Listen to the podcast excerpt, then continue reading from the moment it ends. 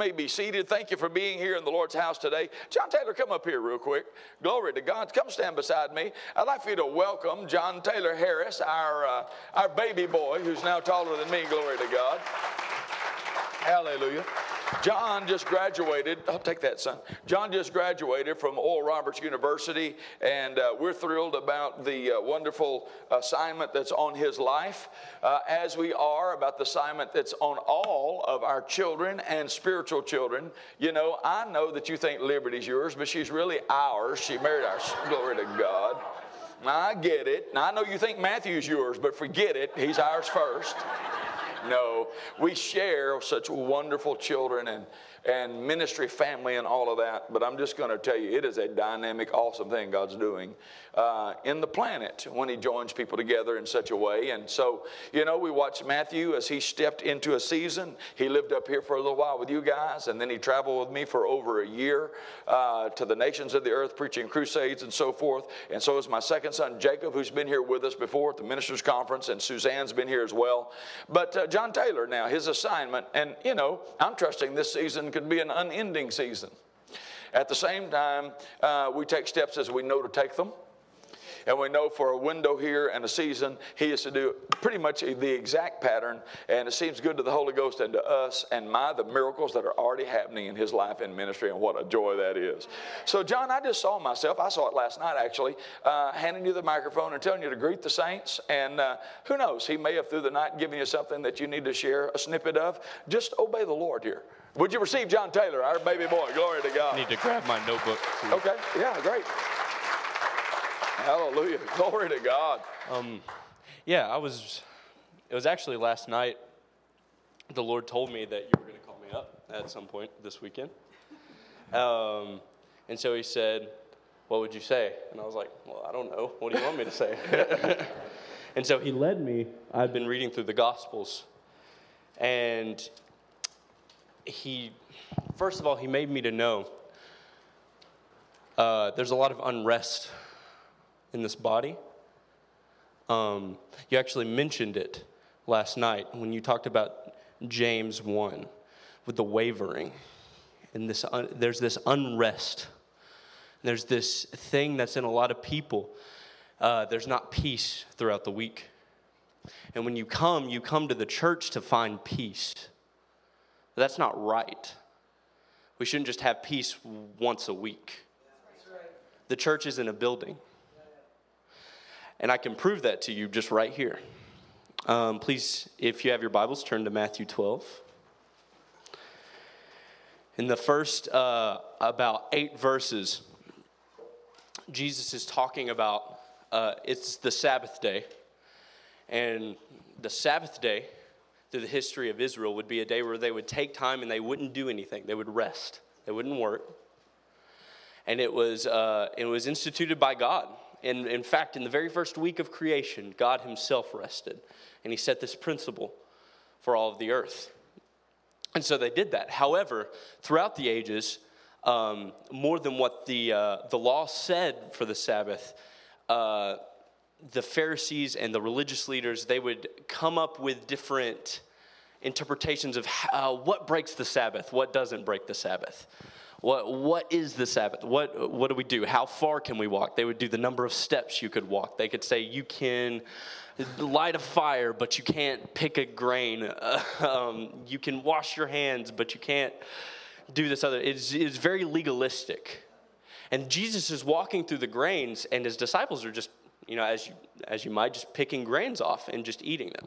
And the Pharisees saw this and they're like, oh, Jesus how could you let your disciples do this on the Sabbath and break our laws and break our traditions?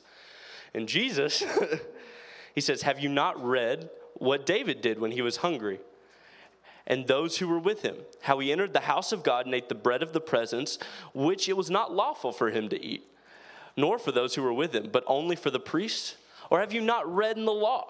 how on the Sabbath the priests in the temple profane the Sabbath and are guiltless because the priests had to profane the Sabbath in order to sacrifice to God. They had to do work, but it was guiltless.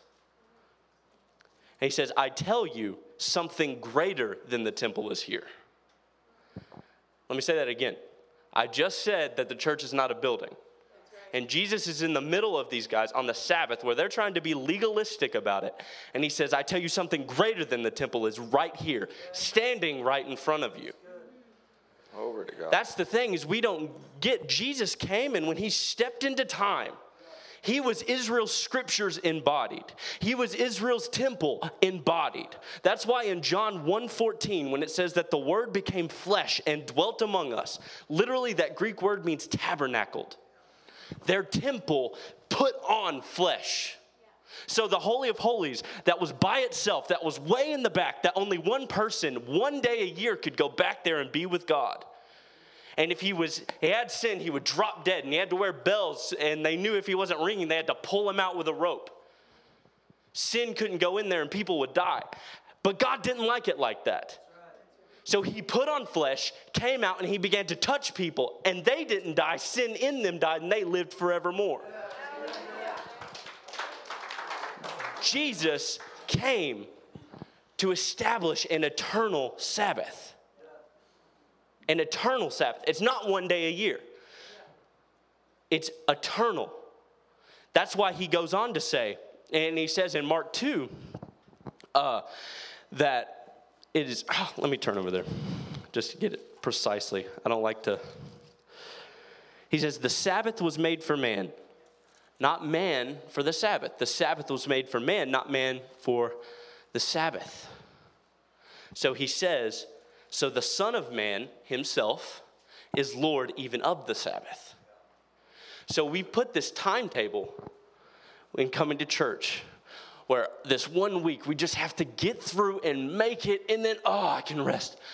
And I get my encouraging word, and I kind of get up, and then I go, and then I'm defeated the rest of the week. Then I come into church, slump in, and I get encouraged again.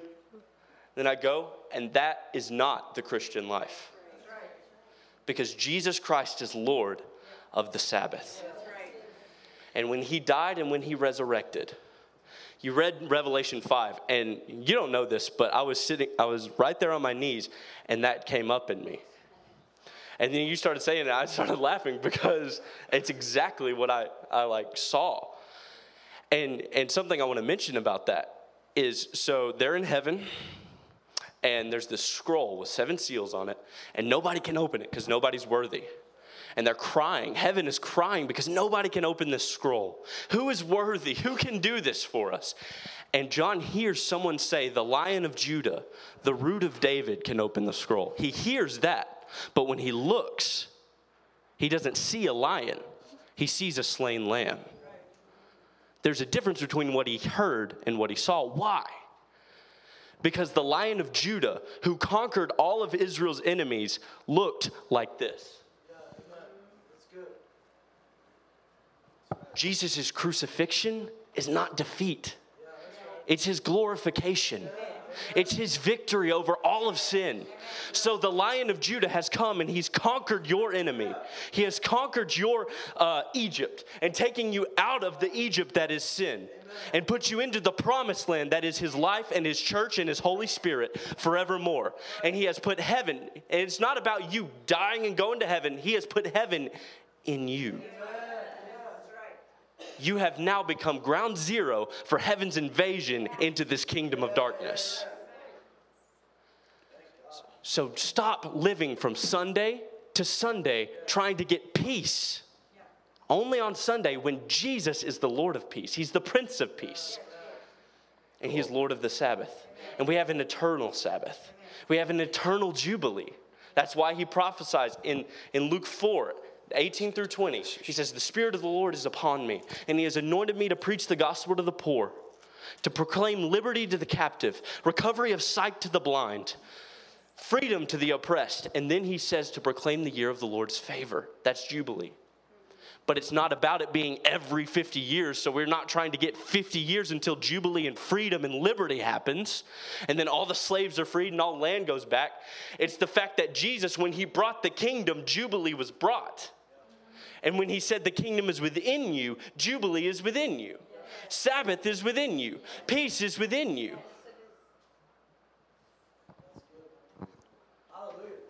And that's what I saw saying.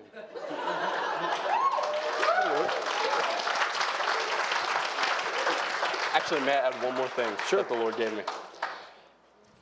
I was praying the other night, and I, I believe this will bless you. I was praying in the Spirit, and Oral Roberts, when he was on the earth, he talked. He prayed in the Spirit himself, and you know we usually don't understand it. He said, "Try to train yourself." and ask the Lord to interpret it for you, even while you're by yourself. Well, he says that based upon 1 Corinthians 14, where he says, I will pray in the Spirit, and I will pray with the understanding also. Mm-hmm. And the Bible says that he that prayeth in an unknown tongue, 1 Corinthians 14, should pray that he might interpret. We need to ask the Lord so that we could both pray in the Spirit and flow in interpretation in our personal lives, not just in the assembly. Yeah. So, you know, without going into a deep teaching here, there's a difference between the prayer language and the gift of tongues. And too many people don't know that difference. And because they don't know that difference, when they're baptized in the Holy Spirit, they only pray in the Spirit with the help of the Holy Spirit. And there's a reason that you brought this up. After you deliver that, I'll explain to you why.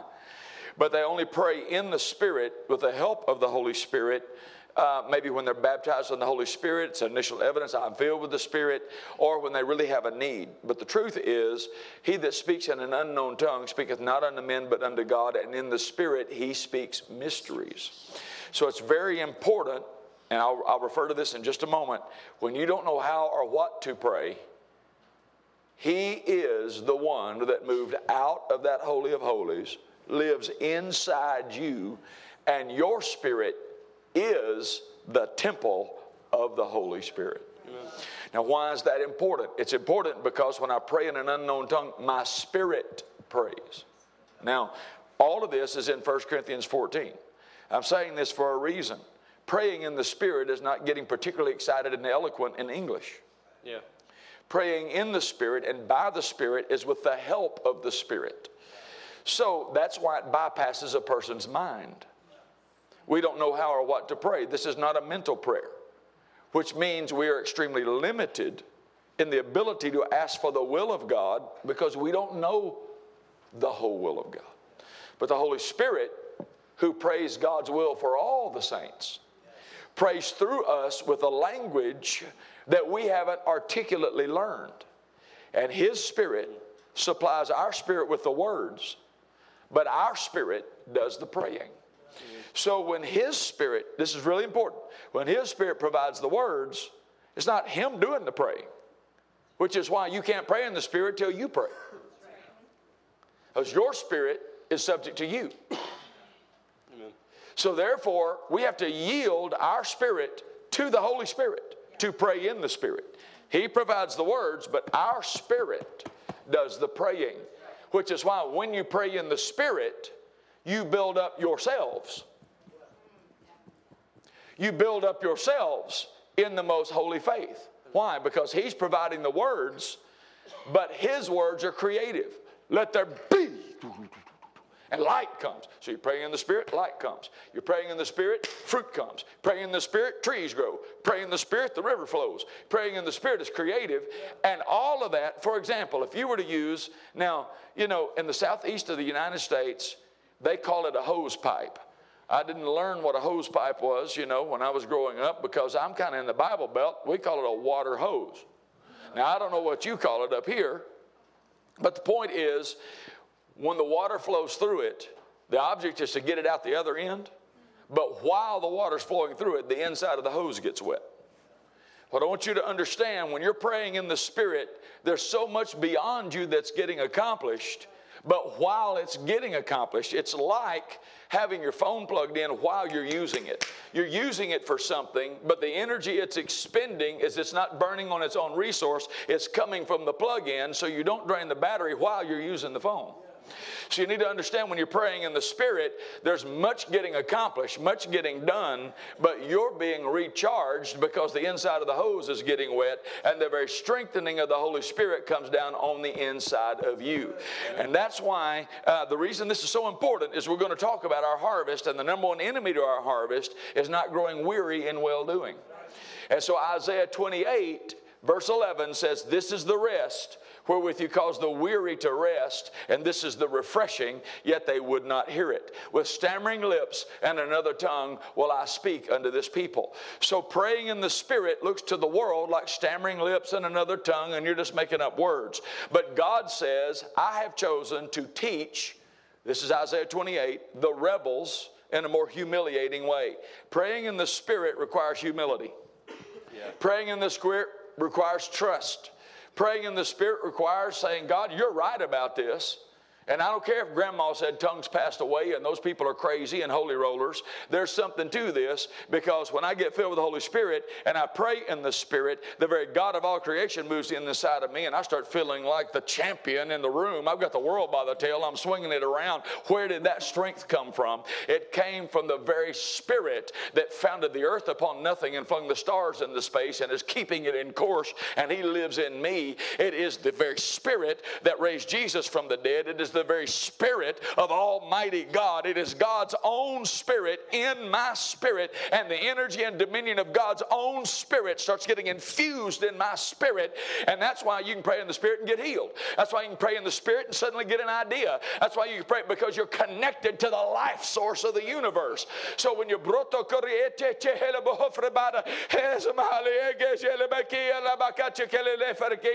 it may not make sense to your mind, but you're not speaking to men. In the spirit, you're speaking mysteries and you're not talking to men. You're talking to God and He's praying the will of God through you. Now, the reason He wants you and I to interpret that is so that our mind can get fruitful to understand what to do. So, too many people only pray in the Spirit when they get filled with the Holy Spirit or when there's a great need and ah, I'm at a loss. When the truth is, we should be now, this is how. A lot of people wonder, how did the Apostle Paul say, pray without ceasing? Because everybody knows it's not even reasonable to have a job and be on your knees 24 hours a day and praying nonstop. That's not even when he says he gives his beloved rest or when you go pray and then you sleep. Many times I've woken up in the, in, out of my sleep praying in tongues. Why? Because my spirit is not sleeping. My body needs rest. So I'll wake up in the middle of the night and I wake up praying in tongues. Why? Because my spirit's active. He's talking. God's supplying. Heaven's moving while I'm resting. So we've got to learn that's not about our physical might getting it done. It's laboring to enter into His rest. And when we pray in the Holy Ghost, this is the refreshing. This is the rest wherewith you'll cause the weary to rest. Praying in the Spirit is one of the greatest tools to strengthening your inner man to allow you to stay the course to reap your harvest. Because He knows what you need, and you don't even know. You'll settle for something way below what you got to have to get the will of God done. Now, I'm saying that because of what you're, we're going to come right back to this now, but the Holy Spirit's onto something here, so go ahead. Yes. So, I was praying in the Spirit, and uh, I asked for the interpretation. I was like, God, what are you praying through me right now? And He showed me a beam being lifted up, and behind it was a tower of these same beams. And immediately I was thinking, okay, a tower. And I quoted, uh, The Lord is my strong tower. The righteous run into it and are saved. And then he said, which is, which is right, it, it is a good interpretation of, of like what the tower is supposed to do. But he brought me back to the one beam. He said, That is you. That is my people. Each individual person is a being being built into the tower that is the church. And he says, He then told me that the individual beams are the members of the body of Christ. And he builds the tower through the unity of his people.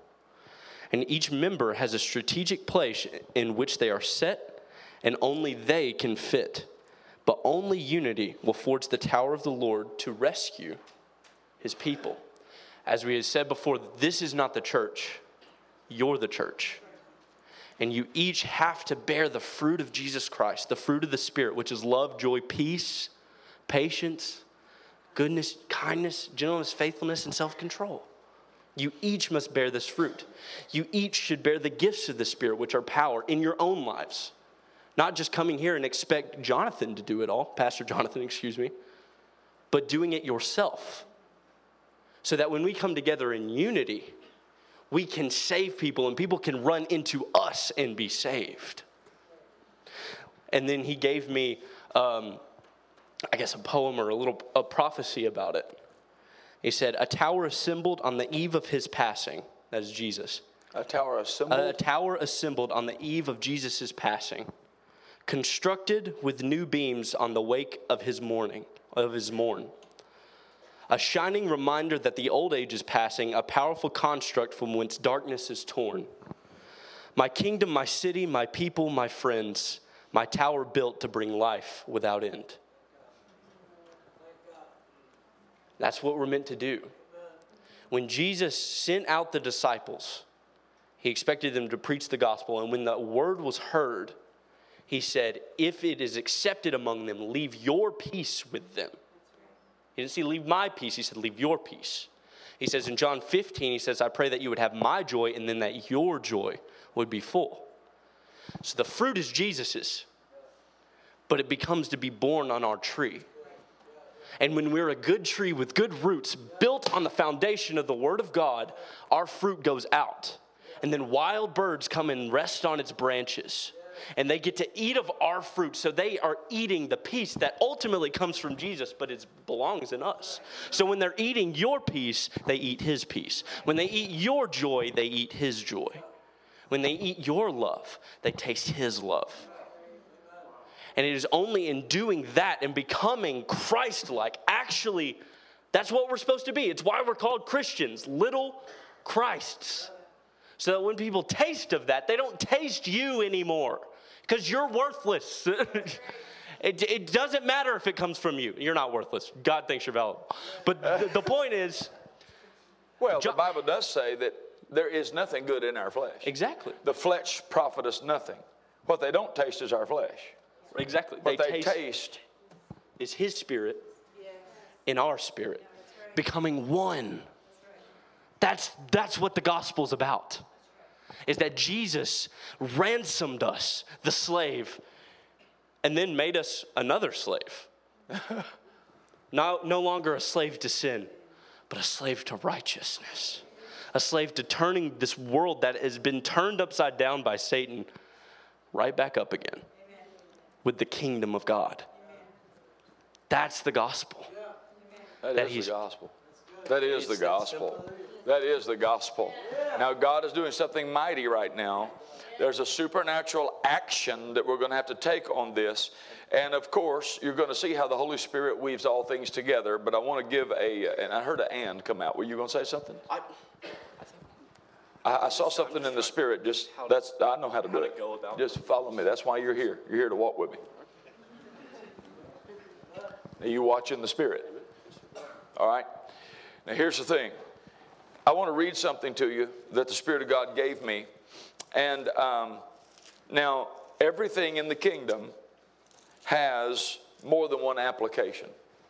So I'm going to say right now, when He gave this to me, He gave this to me for something specific in the assignment and my own personal life and destiny and ministry, and it has that application. But this morning, while we were worshiping the Lord, he spoke to me about an application of what I'm going to share with you in a moment here that applies to the church and why he has done what he's done within this vision today and the way he's taken it. And it is Mark chapter 6. We're going to read one verse. Mark chapter 6, verse 23. Most of you know the story. We're not going to get lost in the semantics of the story, except that if you're very aware at all of the fact that Herod was married to his brother's wife, when John the Baptist told him it was wrong, she decided, he's messing with what I want to do. We're going to get rid of this guy. And so, consequently, she constructed a plan. And in that plan, she had her daughter come in all dressed up to dress for this feast for, uh, for the king. And here we pick up where it says in verse 22 when the daughter of the said Herodias came in and danced and pleased Herod and them that sat with him, the king said to the damsel, Ask of me whatsoever you will and I'll give it to you. Now, verse 22 is the stage, all right? So she comes in at mom's behest because she has an ulterior motive and she's really wanting to get John the Baptist out of the way. And so she has Herodias, Herodias' daughter dances in front of King Herod. Herod is pleased by this, and basically to show off his, his kingly dignity to his friends, ask what you want, I'll give it to you. It's all mine to give. Now, this is his innocent way of kind of opening himself up. Now, here's the point verse 23. Verse 23, and he swore to her. He swore her, this is an oath, a king's oath. He doesn't know what she's going to ask yet. Are you hearing me? He does not yet know what she's going to ask. And he swore to her, Whatsoever you will ask of me, I will give it to you unto the half of my kingdom. Now, what the Spirit of God spoke to me this morning while we were worshiping God is she left and asked Mama, What should I ask? Mama says, I want the head of John the Baptist in the charger. Now, I want you to hear what I'm going to say. Spirit of God said, I have sworn an oath to my body that they are joint heirs with me. I have told them, Ask what you will, and I'll give it unto you, unto the half of my kingdom. And he began to deal with me about this. If you can, if you are heir to half the kingdom, why would you keep your offense and ask for a man's life? And he told me that my people are so limited by the oppression of what the enemy has done in their lives and thinking that they're keeping their children from asking for the destiny that's been bought and paid for them.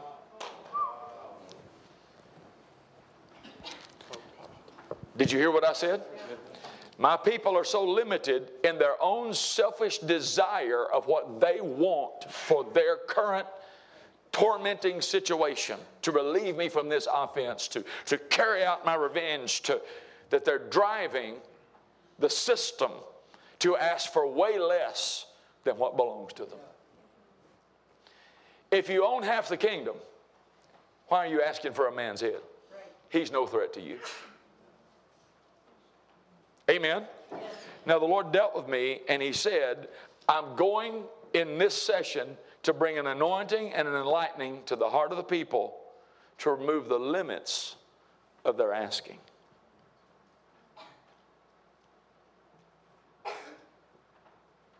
Now, maybe I'm not saying that exactly the right way because I want you to get the weight of this. God has some limits that only He can define that are so far beyond what you could even begin to ask or imagine for the future of you and your children that He's going to have to reveal to you what to ask because you don't know how to ask that big.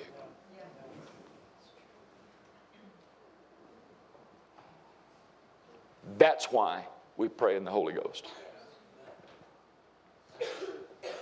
Because when we don't know how or what to ask, the king takes hold of our spirit and begins to ask for all that belongs to us when we are too timid to ask for it.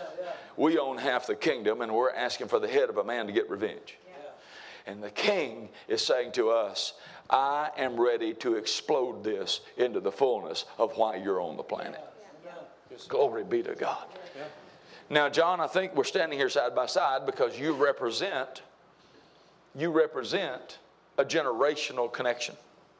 Now, obviously, you had your own assignment here today. The people did receive it. Obviously, the Spirit of the Lord is moving in a supernatural way. But to cap it, I'm supposed to pray over the families, over the parents, over their seed, over their seed seed. And you're supposed to, if you will receive it, begin to look in the Spirit and say, God, I realize I'm not I'm not asking enough and I'm not asking for enough. Those are two different things. I'm not asking enough and I'm not asking for enough. And we have not because we ask not. And we ask and receive not because we ask amiss. And we won't ask if we don't know it belongs to us. And God has sworn an oath to you before you even asked, not knowing what you were going to ask. Whatever you ask me for, in Jesus' name, I'll give it to you.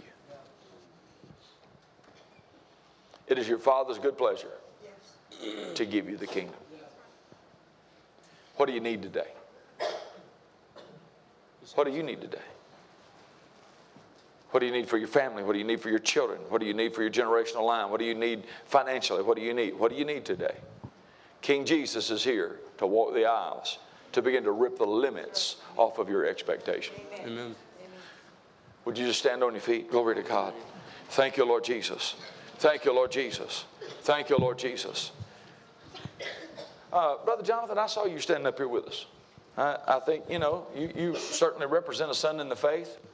And uh, we know that you and Miss Tia are one, so it's as if she's standing here. So take one step over here. I'm going to step up here. Glory to God. Um, you may need to, let me have this. I'm going to give this to you as pastor here. Um, you may need that. I don't know the full direction of where we're going to go with this. I know that there's a little bit more instruction and teaching to do before this session is over. However, this is a divine moment and praying this out, looking into this service, knowing the purposes for why the Holy Spirit has the church assemble. This is one of the main purposes. And uh, I don't know, did the lights dim or is it just me? Uh, let's keep them up if you don't mind. Glory to God. I want to see the whites of their eyes. I want them to know that I've got a cordless mic and I will come get them.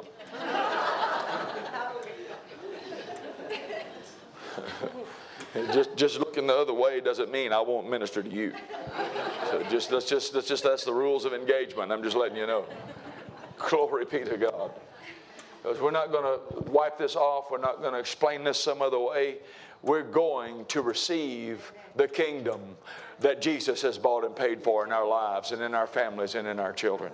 We're about to obliterate the limits. We're not going to grow weary in well doing. We're going to step up, step in, get restored, and step out and reach out and believe God for His greatness in our lives. Greater is He that's in you than He that's in the world. The miracle working power is walking these aisles right now. And I sensed in my spirit that there is a fresh a fresh, I heard the Spirit of God say to me, I don't have the notes in front of me here, but uh, He began to talk to me that I wasn't talking enough about the things of the Spirit. In other words, I wasn't ministering enough about the baptism of the Holy Spirit and the availability of God's miracle mantle. This is what you need to understand Jesus was the righteous Son of God. Now, Jesus is our pattern. Is it, uh, I'm going to ask you this question. It's really not a quick trick question. Was Jesus the pattern for every believer? Yes. All right, that's not a trick question. Did you know Jesus was born of the Spirit? Yes. yes. That means he was born of a virgin. The Holy Spirit overshadowed Mary, her young body, and that which was born of her was born of the Holy Ghost, and the Word became flesh and dwelt among us. But did you know that even though he was the sinless Son of God, righteous before God, born of the Spirit, he didn't do any miracles when he was 21, didn't do any miracles when he was 25, didn't do any miracles when he was 28. He was just as much the Son of God at 29.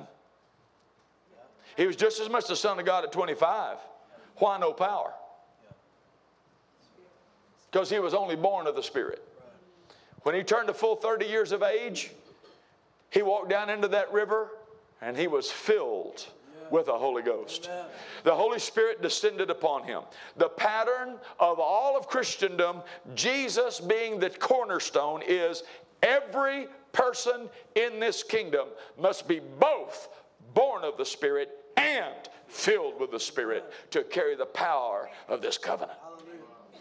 I don't know why we misunderstand Acts 1 8 when it says, But you shall receive power. What's the next word? What, what's the next word? Say that word three times, that one word.